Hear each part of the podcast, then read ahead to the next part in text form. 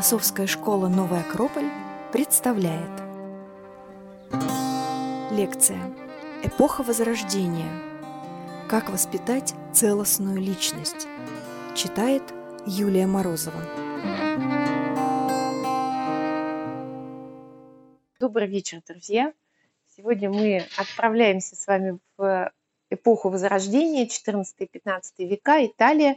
И поэтому Первое, с чего мы начнем, посмотрим на карту Италии, для того, чтобы немножечко сориентироваться в пространстве. Да, во времени мы уже обозначили, а в пространстве я могу здесь вот немножко показать все-таки, вот у нас Республика Флоренция, север Италии нас сегодня будет интересовать. И, в общем-то, это, можно сказать, такие истоки гуманистических идей, это истоки того, что мы позднее назовем эпохой Возрождения. И вопрос, который обозначен в теме самой лекции, да, то есть как воспитать целостную личность, я думаю, что это вопрос не только 15 века, это вопрос, который задавали люди себе во все времена.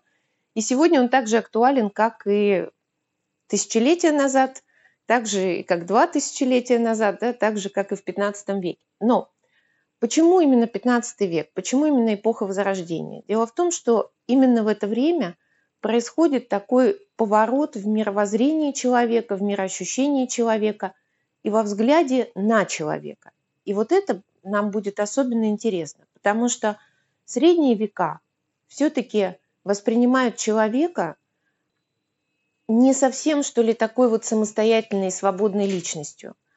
И те ценности, те нравственные ценности, которые существуют, они полностью отражают идеалы христианского мира – то есть это все-таки такое, ну, скажем, послушание, это терпение, да, это смирение, это почитание, уважение старшего. То есть, безусловно, это ценности важные, но именно в эпоху Возрождения появляются те самые гуманистические идеи. Да? Гуманистические, само слово говорит за себя, то есть это идея человека. Человека, который представляет из себя ценность.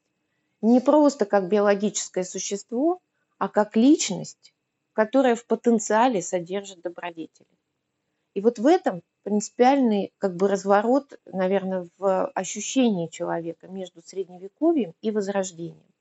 То есть человек уже содержит в себе вот эти зерна добродетелей, зерна лучшего, что можно, скажем так, создав условия, да, дать возможность, чтобы эти зерна проявили себя, чтобы они проросли. И поэтому меняется взгляд на сам процесс образования. Что представлял себя процесс образования в средние века? Ну, давайте посмотрим. Наверняка многие знают о том, что система тривиума и квадриума, да, она была унаследована, в общем-то, из еще античных времен и представляла из себя, тривиум представлял из себя такие дисциплины, как грамматика, риторика, диалектика. Но здесь надо все-таки, наверное, пояснить, несмотря на то, что там краткие тезисы написаны, да, но все-таки я поясню, что включали в себя эти дисциплины. Грамматика предполагала, что это будет, скажем, наука правильного говорения и писания, да, то есть это то, что позволяет человеку как-то грамотно сформулировать мысль.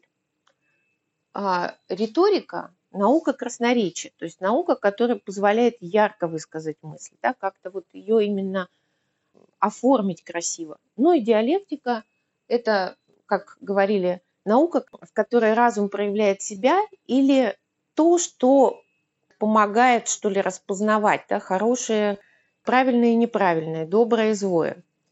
И те дисциплины, которые называются квадриум, это Вторая часть, второй этап обучения в университетах – арифметика, наука о числах, геометрия, наука, а, которая, в общем-то, хоть она и э, созерцательное описание форм, но фактически геометрия – это, можно сказать, наука о Земле.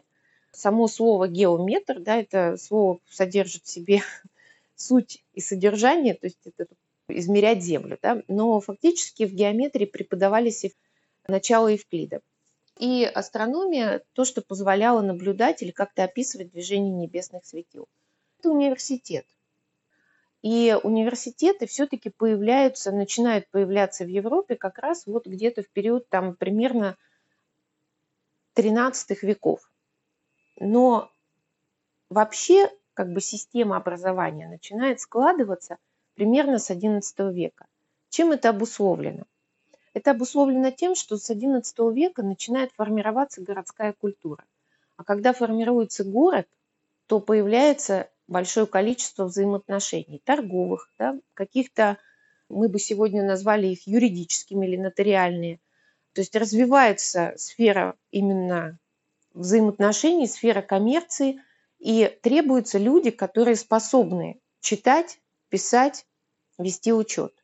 Но если сделать еще шаг назад, все-таки школы существовали и до XI века, потому что эти школы существовали при монастырях, и все-таки церкви были важны грамотные люди, то есть те, которые смогут читать Библию, да, ну, то есть и Новый Завет, и толковать его. И постепенно, вот, скажем так, начинают складываться школы при монастырях, затем эти школы развиваются, появляются городские школы, то есть они там соборные, коммунальные, слово коммуна, и в том числе появляются частные преподаватели. И вот здесь, на мой взгляд, такой важный момент, что все-таки во все времена существует ценность образования. Эта ценность даже в каком-то смысле выше, чем просто ценность унаследовать какое-то богатство или какую-то недвижимость, потому что во все времена человек прекрасно понимал, что он подвержен воздействию судьбы, воздействию обстоятельств, воздействию каких-то исторических перемен, и все это приходит и уходит. В общем, все, все имущество может появиться, может исчезнуть в один момент, да, но те навыки, полученные благодаря образованию, или те знания, которые человек получает, они как-то, в общем, останутся при нем и помогут проложить дорогу в будущее. Но вот эти как раз, ну, можно сказать, еще средневековые школы, фактически давали такое, ну, мы бы сегодня сказали, начальное образование. Это способность писать, читать и считать.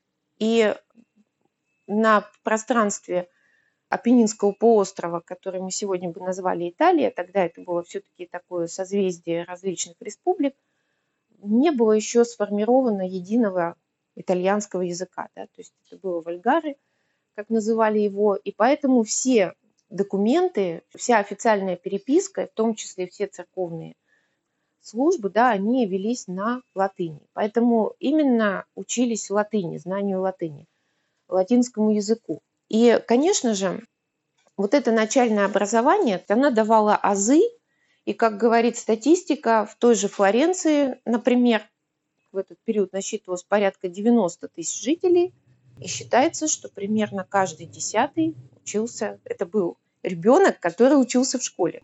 На мой взгляд, это такой очень неплохой показатель, да, в общем, образованности средневекового человека. Но все-таки средневековое образование, оно имело свое продолжение. После начальных школ можно было пойти на выбор в две области. Была школа грамматики и школа абак или школа счета некая специализация. Школа счета, она давала основы бухгалтерского учета, мы бы сегодня так сказали, ну а в общем-то к тому времени бухгалтерский учет уже был сформирован, да, то есть по крайней мере, уже были предложены определенные модели расчета.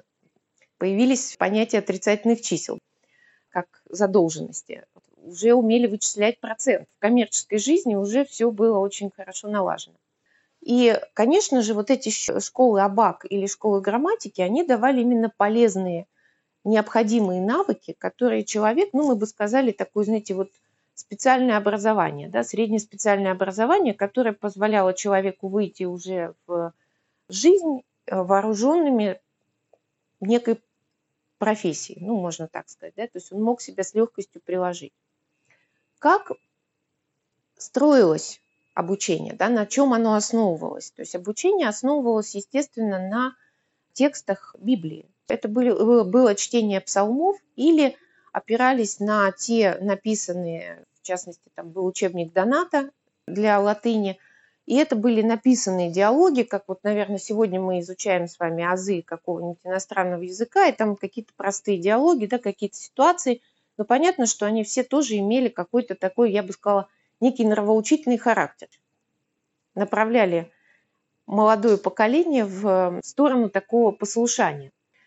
Вроде бы, казалось бы, все замечательно. Есть азы счета, есть азы грамматики, есть азы какого-то такого навыка среднеспециального. Почему в XIV веке начинается активно Франческо Петрарка, а вслед за ним и очень многие гуманисты начинают поднимать тему необходимости реформы образования, то есть необходимости другого взгляда на процесс именно получения знаний. Наверное, можно ответить на этот вопрос достаточно кратко, сказав, что именно с этого времени Франческо Петрарка, он смотрит на человека как ценность самого человека, не на профессию, которую человек приобретает, а сам человек как личность. И поэтому Петрарка, он первый ставит знак равно между процессом образования, получением знаний, и процессом воспитания или процессом становления личности. И вот этот момент, мне кажется, он такой поворотный именно в, ну, можно сказать, в ренессансной истории, потому что с этого момента начинается другой взгляд на сам процесс образовательный. Конечно, не происходит революция. То есть это не так, что Петрарка пишет письмо другу, и в этот момент происходит какая-то реформа образовательная. Нет, это все происходит очень постепенно, это происходит очень медленно, но тем не менее появляется новый взгляд и новый подход. И если средневековая школа, она вся была построена на таких достаточно строгих правилах, и любая провинность, которая даже не всегда была связана с поведением, а имеется в виду провинность, ну, плохая оценка, да, то есть когда человек получал просто он отставал в обучении или получал какие-то слабые оценки, все это заканчивалось розгами. И поэтому фраза, которая дошла до наших дней, ходить под розгами, да, или, в общем, получать знания с помощью такого метода воспитания, она, конечно, не была столь эффективна, потому что мы с вами прекрасно понимаем, что все мы разные, да, и у всех разная скорость усвоения знаний, у всех совершенно разные способности. И то, что одному дается легко, совершенно может быть непросто другому человеку. И вот именно как раз эпоха Возрождения, она, взглядываясь в каждую отдельную личность, начинает акцентировать процесс образования и тире воспитания, как мы уже теперь знаем, то есть знак равно, наверное, именно с подходом таким более индивидуальным, всматриваясь в каждого отдельного человека и задаваясь вопросом, а какие сокровища хранит его внутренний мир, какие таланты скрываются в этой личности, а чему важно дать пространство, создать условия для роста и для того, чтобы это проявилось. Два слова еще, наверное, все-таки вот о средневековом образовании. Вот этот тривиум и квадриум – это все-таки университетская программа. Университеты, которые уже к тому времени, как понимаете, начинают складываться и в Италии, и на юге Испании, и появляется уже и Сорбона во Франции. Но для чего все эти дисциплины были нужны? То есть чему они служили? Встает вопрос. Человек выпускается, хочется сказать, и куда он с этим багажом идет? С одной стороны, человек, то есть все эти дисциплины были нацелены на то, чтобы трактовать Писание, то есть трактовать священное Писание. И в этом смысле даже такие дисциплины, как арифметика, она складывалась именно как наука о числах для того, чтобы трактовать то, что написано в Библии, потому что есть очень много числовых символов, очень много числовых кодов. Астрономия нужна тоже для того, чтобы вообще как-то понимать священные тексты. И, в общем-то, мы можем сказать, что все это образование, оно как бы сходится да, или сводится к тому, что можно назвать теологией в то время, в средние века.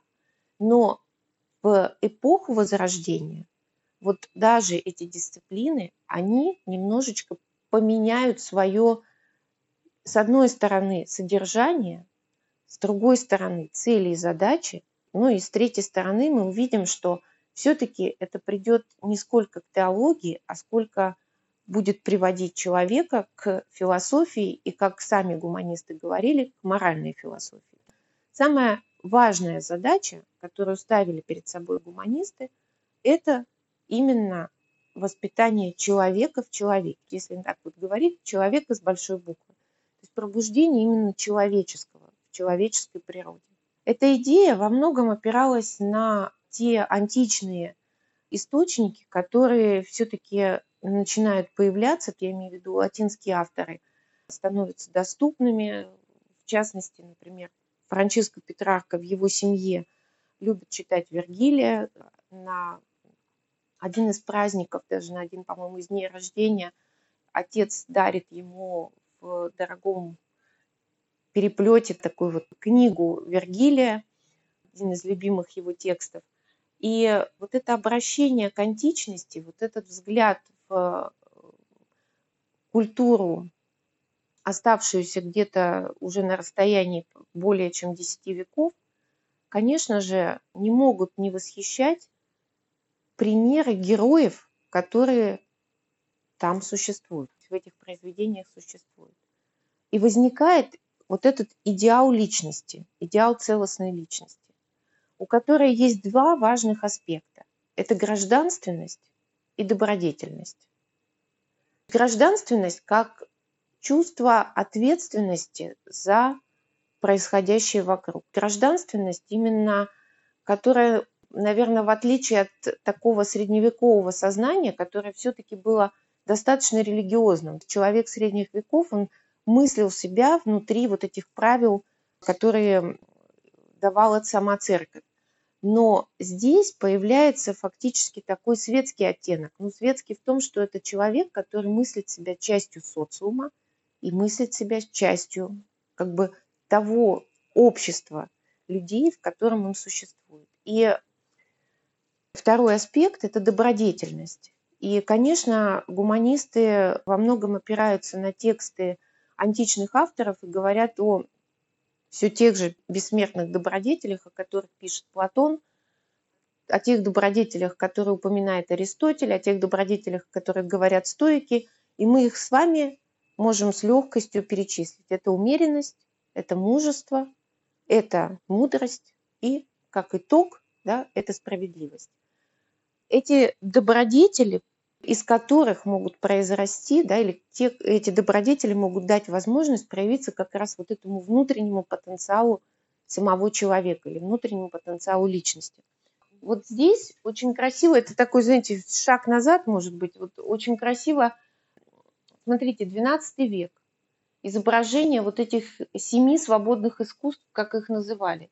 Их изображали в виде дам, наверное, это было как бы в продолжении вот этого образа античных муз, которые покровительствовали разным искусствам. Поэтому вот этот образ дамы, он как-то перекочевал и в средние века. И здесь в центре мы видим с вами две фигуры – Платон и Сократ. А над ним, над вот этими фигурами мы видим образ философии. Так что, да, эти идеи, они, в общем, очень красиво воплощались еще и в образах.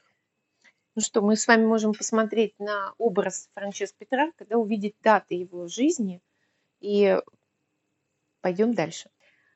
Конечно, очень хочется упомянуть имена, которые оставили свой след, можно сказать, вообще были у истоков гуманистических идей, и не только гуманистических, но еще и таких педагогических идей, потому что каждый из них, именно думая и размышляя о новом человеке, об этом образе человека эпохи Возрождения, он как раз думал о том, как этого человека воспитать, или вообще же какие нужно создать условия, чтобы этот человек появился. И, и более четко прорисовывал, прописывал образ, каким должен быть этот человек. Поэтому замечательные имена, конечно, это далеко не все, это Митео Пальмиери, Пьетро Пауло Верджерио, Алессандро Пиколамини – мы с вами видим даже по годам жизни, что они, ну, скажем, в каком-то смысле это тоже такие поколения, да, они продолжают друг друга. И вот как раз именно эти три имени, они внесли такую идею гражданственности в образ человека, в образ этого нового человека, в образ формирования именно личности человека.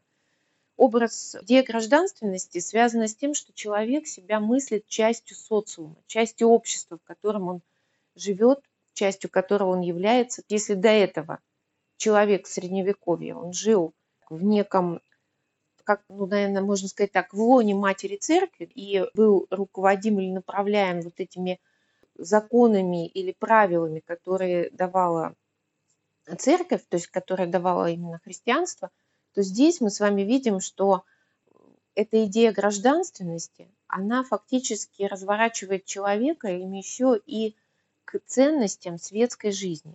И вот это тоже очень важный поворот в эпоху Возрождения, который появляется или случается, что мы уже с вами будем говорить в том числе и о светском воспитании, да, о светском, такой светской ориентированности. Это не значит, что человек не верит в Бога, это не значит, что человек уходит куда-то в какие-то другие способы такого диалога с божественным, да, или с отсутствием какой-то такой внутренней жизни человека верующего. Нет. Потому что гуманизм, надо отдать должное, что всегда подчеркивал важность вот этого чувства уважения к вере, к священному. Но тем не менее, все-таки человек идеал этого нового человека – это идеал человека с высокой степенью осознания своей гражданской позиции. То есть человек, который является частью тех событий, которые происходят, частью истории, частью общества. И Леонардо Брунит, имя которого мы здесь тоже с вами можем прочитать, увидеть, он как раз вводит понятие, студия гуманитатас, как раз именно вот гуманитарные науки, да, мы бы сегодня сказали. Но сегодня мы под гуманитарными науками подразумеваем конкретные дисциплины, которые мы как бы противопоставляем наукам точным или наукам естественным. А здесь мы с вами все-таки понимаем, что речь идет именно о тех науках или о тех, скорее, дисциплинах, которые позволяют сформировать человека гражданственного и человека добродетельного. И мы с вами смотрим, что поменялось в образовании, то есть что, собственно, изменилось. Вроде бы, с одной стороны, мы видим, что остается та же грамматика, да, та же у нас с вами риторика и та же диалектика, но меняется именно наполнение, то есть меняется тот материал, на котором учатся. И помимо псалмов, помимо текстов, которые были полностью, ну, скажем так, сориентированы да, на такую именно христианскую мораль, мы видим, что добавляются авторы античные, авторы, которые передают идеалы античного человека, а, собственно, вот этот образ гражданственности, откуда был почерпнут? Он был почерпнут как раз из античных книг, из античных авторов, потому что мы с вами знаем, что для античного мира понятие гражданина – это было понятие как раз человека, который, с одной стороны, владеет собой, поэтому он может, он может отвечать за самого себя, и поэтому он может отвечать еще и за тех людей, которые рядом с ним, и за те события, которые происходят в этот момент жизни. И поэтому, с одной стороны, мы видим, что грамматика опирается на прекрасный такой вот венок античных да, имен, риторика возвращается к своим таким именно исходным задачам, уже не только или скорее не как искусство красноречия, которое может как-то пленять, удивить красотой речи, построенных фраз, витиеватостью. А первая цель и задача риторики – это в том, что оратор, с одной стороны, он должен быть убежден в том, о чем он говорит, и цель риторики – это в том, чтобы передавать идеи, в том, чтобы эти идеи доходили до слушателей. И поэтому акценты немножечко здесь меняются. Риторики обучаются на прекрасных э, речах римских ораторов, в том числе и Цицерона. Диалектика возвращается к своей такой исходной задаче, это к логике. Именно задача логики, логически мыслить, размышлять, устроить причинно-следственные связи, выстраивать аргументацию в диалогах, хорошо понимать собеседника. Это все то, что помогает – нам на самом деле упорядочивать свой ум, то есть дисциплинировать и упорядочивать свой ум. Если мы с вами посмотрим, что здесь добавляется еще поэзия, греческий язык, история, Конечно, поэзия, она не, не была отдельным предметом, но это было то поле, благодаря которому работали с э, словарным запасом, с языком, да, со способом мышления, со способом восприятия и с тем, как человек мог излагать свою мысль, этот поэтический образ. Арифметика, наука чисел и пропорций. Конечно, она остается наукой о числах и пропорциях, но в ту же геометрию, например, добавляется еще такой аспект, как само слово геометр, да, измерение Земли, и поэтому в, это, в эту дисциплину добавляется еще оттенок естествознания, то есть интереса к окружающему миру, интереса к природе как таковой, к разным аспектам природы. И если мы с вами вспомним личность Леонардо да Винчи как яркого представителя эпохи Возрождения, мы с вами, мне кажется, с легкостью поймем, что человека эпохи Возрождения интересовало все. Да? Устройство Вселенной, устройство природы, которая окружала его, понимание взаимосвязи, понимание законов, по которым эта природа развивается, по которому вообще этот мир двигается, движется все вокруг. Поэтому здесь в геометрию входит еще, мы могли бы сегодня сказать, что это и география, и минералогия, и разные-разные аспекты вот именно такого естествознания, то, что сегодня мы воспринимаем как наука о природе. Музыка помимо гармонии как таковой, то есть гармонии, которая описывает сочетание различных частей, педагоги эпохи Возрождения, да, они еще и смотрят на музыку как то, что способно воздействовать на душу человека. Конечно, эти идеи были подчеркнуты у Пифагора и Платона.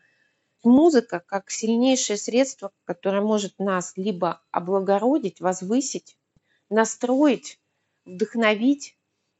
Но если это будет диссонанс, дисгармоничные звуки, это то, что будет нас каким-то образом приводить в такие растрепанные мысли и растрепанные чувства. И мы с вами понимаем, что если до этого все свободные искусства, они объединялись вокруг теологии как таковой, такой царицы наук, ради чего все это было, то здесь уже появляется философия. Собственно, философия – это как вершина вот этого процесса постижения этих разных наук, разных искусств. И философия именно моральная. Философия, которая задает законы, что значит быть человеком. И в этом, наверное, кардинальный разворот самой системы уже образования. Как мы с вами уже сегодня не раз говорили, что отличие и вот такая центральная идея как раз гуманистического подхода именно эпохи Возрождения в том, что все-таки образование существует неразрывно с воспитанием. И образование служит для того, чтобы человек смог стать целостной личностью. Ценность представляет человек как таковой с его нравственными добродетелями а не те специальности или профессии, которые он приобретает. Мне кажется, это очень важно для нашего времени, потому что мы с вами сегодня живем тоже в мире, в котором не всегда мы видим ценность самого человека, да, мы видим ценность его навыков, его специальностей, его профессиональных каких-то данных, но здесь какой урок нам может дать эпоха Возрождения, да, мы видим ценность именно человеческой личности. Потому что для гуманиста человек, если он сформирован, если он способен владеть собой, этот человек, он уже найдет способ себя реализовать в разных профессиях. У него есть уже навык учиться, поэтому при необходимости он сможет освоить необходимые навыки в жизни. У него есть нравственная основа, это значит, что он обладает свободой. И вот понятие свободы – это тоже такая неразрывная тема 15 века, самой эпохи Возрождения. Сегодня мы часто слышим, и когда я задаю вопрос о ценностях, например, вопрос о том, какие у вас ценности, очень часто в первую очередь человек называет свободу. Хочется сразу задать вопрос, свобода от чего или свобода для чего? Потому что свобода как ценность, она не всегда без контекста, она не всегда понятна, какой смысл человек в это вкладывает. И вот как раз мне кажется, очень красивый и очень точный ракурс дает гуманисты, потому что вот в этом понятии свободы фактически как, как линза, да, которая собирает возможность человека владеть самим собой, руководить самим собой. Поэтому быть свободным при встрече с разного рода обстоятельствами жизни. И это, конечно, такое сокровище самой системы образования-воспитания и вообще самого такого подхода и взгляда на человека. Наверное, мне кажется, что одна еще из важных таких ценностей, которые дает, или таких ориентиров, которые дает нам эпоха, в том, что человек, получая такое образование-воспитание, фактически формирует определенный образ жизни. И если мы посмотрим на самих гуманистов, мы, если мы посмотрим на тех, кто начинает уже потом получать подобное образование – то фактически человек воспитывает себя всю жизнь. Он приходит именно к этому непрерывному, что ли, воспитанию самого себя. Потому что процесс воспитания его невозможно как-то закончить. Мне исполнилось 20 лет, я себя воспитал, да, и все дальше пошел как-то жить. То есть это бесконечный процесс, потому что мы с вами можем формировать самого себя на протяжении всей жизни. И мне очень хочется, чтобы мы с вами помимо вот этих общих таких представлений о том, как было построено, вот в чем поменялся подход между средними веками и эпохой Возрождения, мне хочется это проиллюстрировать еще на примере одной замечательной личности. Это Викторина де Фильтре, итальянский, как мы с вами здесь видим, педагог и гуманист. Если мы с вами посмотрим на годы жизни, это как раз рубеж такой 14-15 веков. Чем замечательна эта личность? Человек, который получил университетское образование, но уже был влюблен в античных авторов и был в хорошем смысле заражен идеями гуманизма, он мечтает о том, чтобы все-таки посвятить себя именно педагогике. И счастливое сочетание, наверное, судьбенное да, разных обстоятельств приводит его в Мантую, ко двору правителя Джан Франческо Гонзаги. И фактически это действительно такое было, с одной стороны, для него непростой выбор, потому что Джан Франческо Гонзага приглашает его для воспитания своих двух старших сыновей, один из которых должен был стать правителем потом, а второй сын должен был стать по традиции военноначальником. И Витарина, прекрасно понимая, что очень важно сразу очертить, что ли, условия этого процесса, да, чтобы воспитание было действительно воспитанием личности, а не просто его пребыванием при дворе, он ставит условия отцу, что Джан Франческо не должен вмешиваться в процесс воспитания. Те правила и те условия, которые он будет устанавливать, они должны будут выполняться.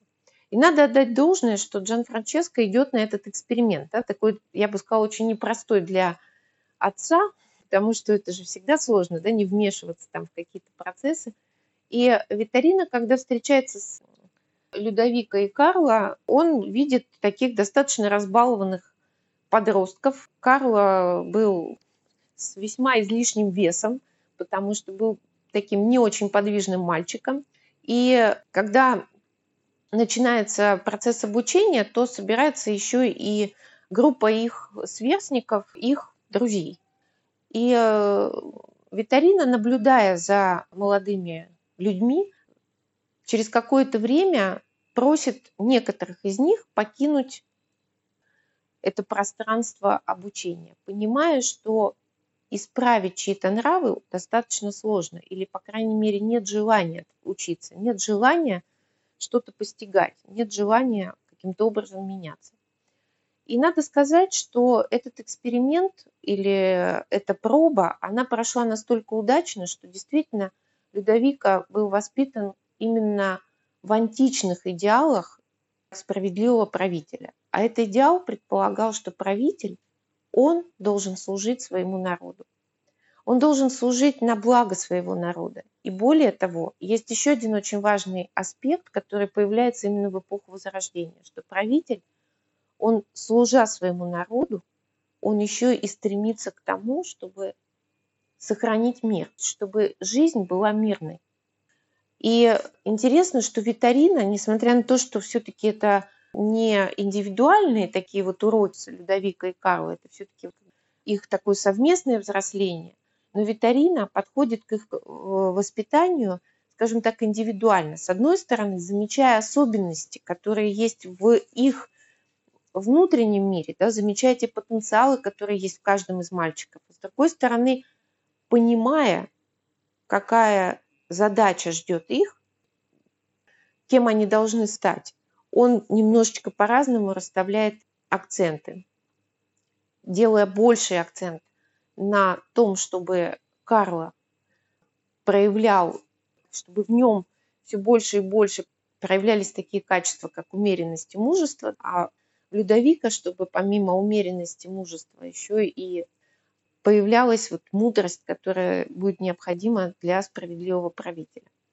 Действительно, вот эти качества, они были взяты гуманистами, они не были придуманными, потому что если мы с вами посмотрим в античную философию, мы сможем заглянуть в Платона, Аристотеля, уже более поздних стоиков, мы с вами увидим основные добродетели, которые необходимы человеку для того, чтобы с одной стороны владеть собой, с другой стороны быть свободным. Это умеренность, это мужество, это мудрость. И как результат этих трех добродетелей – это справедливость. Результат воплощения. Умеренность связана с тем, чтобы мы с вами могли принимать и действовать в любых условиях, которые приносит нам жизнь, чтобы мы могли сдерживать свои какие-то желания, страсти, обходиться каким-то минимумом, не роптать, если слишком холодно или слишком жарко, слишком душно или слишком свежо. Эта способность на самом деле как бы владеть отчасти, в том числе и своим сознанием. В чем оно пребывает? Не отождествлять себя со своим просто телом и со всеми теми ощущениями, которые тело нам порой диктует. Интересно, что среди самой программы воспитания викторина вносит достаточно большую долю физической подготовки. И до этого в средние века физическое воспитание, ну я имею в виду как вот какая-то отдельная грань, да, такая, она не существовала. Конечно же, в жизни человека было достаточно физического труда, да, но это не ставилось как именно одна из дисциплин, которая помогает человеку воспитать самого себя. Это тоже было, с одной стороны, почерпнуто из античных философов, из античных авторов. И, конечно же, Витарина отводит огромное значение вот физической подготовке не только для того, чтобы человек был в хорошей физической форме, а еще как раз для того, чтобы он мог действительно преодолевать любые обстоятельств. Давайте посмотрим на вот эту цитату замечательную. Вы можете ее прочитать. «Ну же, сынки!» – кричал Витарина. «Учитесь переносить трудности, какими бы они ни были. Радуйтесь жизни. Поистине нет ничего, что могло быть полезнее для украшения счастливой судьбы и для перенесения несчастий. Нам приходится ожидать в жизни много трудностей. Если они, возможно, случатся, вы будете более стойкими к любому несчастью. Если судьбе будет спокойнее, вы все-таки порадуетесь вашему преимуществу, так как обладаете теми благами, которые не изгонит никакая нужда. Эта мысль не моя, а стойков сурового и удивительного рода людей, следуйте ей, ученики, под водительством труда. Этот стоический подход к тому, чтобы не быть зависимыми от обстоятельств, которые встречаем в жизни. Викторина не просто об этом говорил, он это, собственно, фактически воспитывал и пробуждал. Но в чем, наверное, уникальность этой истории. Уникальность этой истории в том, что когда сыновья подросли, как вы уже могли заметить, Франческо Гонзага было большее количество детей, то есть были еще младшие братья, были сестры. И Витарина оставался на службе, пока не подросли все дети. И воспитав это поколение, он после этого решает создать свою школу. Эта школа носит название «Радостный дом». А название это было просто унаследовано, потому что Витарина получил в дар от Франческо Гонзаги дом, который был раньше связан с увеселениями, но он фактически был переоборудован, переделан, и поэтому за ним так и осталось это имя «Радостный дом». Но фактически он создает свою школу. В эту школу он принимает учеников. Он принимает э, учеников за плату, но точно так же он принимает и учеников бесплатно. Он уже расширяет штат преподавателей, не все преподает сам. Но самое удивительное, представляете, вот а, как пишут его ученики, сам Витарина практически не оставил никаких записей, а вот его ученики оставили воспоминания о нем. И как пишут его ученики, что единовременно у него могло учиться до 70 человек бесплатно, то есть за счет преподавателя. То есть это предполагает, что класс, ну сам, да, то есть всего учеников было еще больше. Тарина преподавал до самой своей смерти. Фактически он преподавал порядка 30 лет. И если мы с вами посчитаем, что его программа обучения настроилась так, что он принимал мальчиков в школу примерно где-то с 12 лет. Первый этап это было как раз, ну вот основы, как мы уже говорили, тривиума. А потом в его же школе люди получали, в общем-то, основы университетского образования. Заканчивалось все философией. То есть заканчивалось тем, что читали Платона, Аристотеля и не только читали, обсуждали содержание, на самом деле писали свои работы, размышления на эти темы и всячески Викторина прививал вот эту способность именно думать над прочитанным, размышлять. И как он часто говорил, что даже если ты не можешь это содержание постигнуть сразу, подходи к нему несколько раз, да, делай несколько подходов, читай это снова и снова, и таким образом, размышляя над прочитанным, для тебя текст начнет как бы раскрывать свое содержание. Если подумать о том, что сколько поколений выросло, да, сколько поколений было воспитано Витарина. Образование заканчивалось, я начала мысль, образование начиналось где-то примерно с 12 лет и заканчивалось где-то примерно в 21 год. Выпускались они из школы. Иногда с 14 лет он принимал детей. Где-то примерно в районе 7 лет была программа его обучения.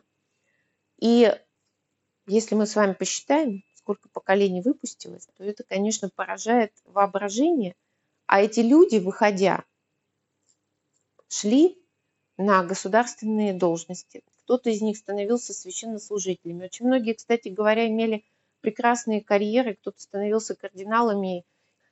Это были те люди, которые к началу 15 века, к середине 15 века составляли активную часть Республики Флоренция, Республики Венеция – и так далее. Мы с вами видим ту почву, на которой на самом деле возрождение со всеми его плодами, со всеми теми ценными, бесценными идеями, которые нам принесло, собственно, на какой почве это вырастало. Потому что действительно оно не состоялось бы, если бы вот эти поколения людей, ценящих античную поэзию, влюбленных в философию, знающих и цитирующих Гомера, то есть если бы эти поколения не вышли, да, если бы эти поколения не родились, если бы эти поколения не, не стали частью Апеннинского полуострова, да, не стали частью социума. Один из учеников пишет о Витарино вот такие строки. Сосоло де Прата так пишет. Этого нашего учителя следует не только сравнить с Сократом, но по справедливости даже предпочесть ему, ибо тот только обучал даром столько молодежи, этот не только обучает даром, но также выполняет в отношении прочего роль наилучшего и милостивейшего отца. И какая большая семья у него. На свои средства он одевает, кормит нас, часто до 40 человек. О удивительная щедрость или скорее великодушие, о благородство Витарина. Действительно, Витарина, он, он себя полностью посвятил мы бы сегодня сказали так, делу педагогического характера. Да? То есть он себя посвятил вот этой школе, детям, у него не было семьи, его ученики – это была его семья. Он жил очень скромно, он все свои средства вкладывал в своих учеников. И более того, он раз в год еще и раздавал всю свою одежду. В общем, это был человек, который, можно сказать, вот просто сам своим образом жизни являл эти добродетели. И вот это, мне кажется, тот самый главный и волшебный ключ в успехе его педагогики. Потому что все из его учеников, они в один голос говорят то, что до нас дошло в письмах и в воспоминаниях, что сам Витарина, он учился всю жизнь, и всю жизнь он работал над собой. То есть сам учитель, он являл пример того, как можно выстраивать самого себя, как можно выстраивать свою личность. И, наверное, это самое, самое ценное, что может быть в процессе воспитания и что может быть в процессе вообще становления, когда мы видим пример, когда мы видим образец не только где-то в далекой античности, да, не только в текстах, которые мы читаем, а когда этот пример находится рядом с нами, когда этот пример помогает нам расти и становиться лучше. И мы можем еще говорить о гуманистах эпохи Возрождения.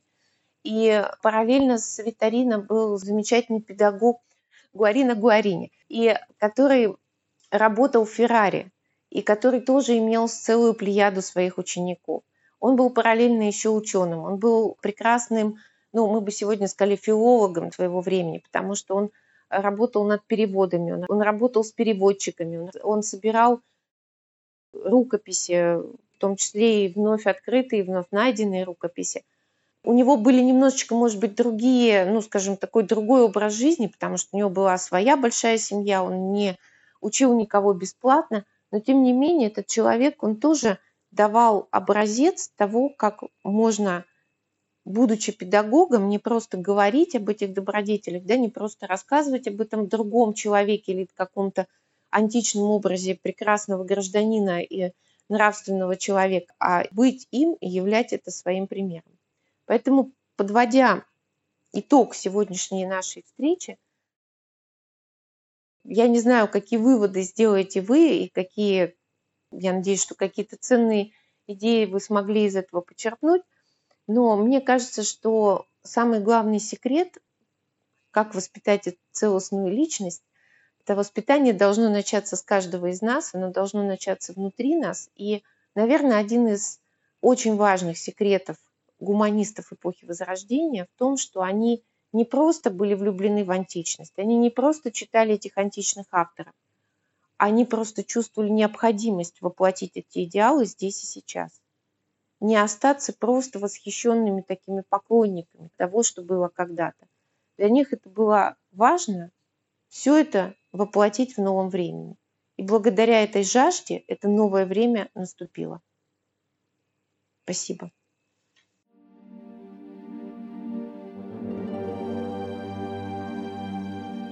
Чтобы не пропустить новые материалы на нашем канале, не забудьте, пожалуйста, подписаться на него. Приглашаем вас также в гости на лекции, практикумы, мастер-классы и курсы творческого развития, расписание которых можно найти на сайте философской школы «Новый Акрополь» акрополис.орг.ру До встречи!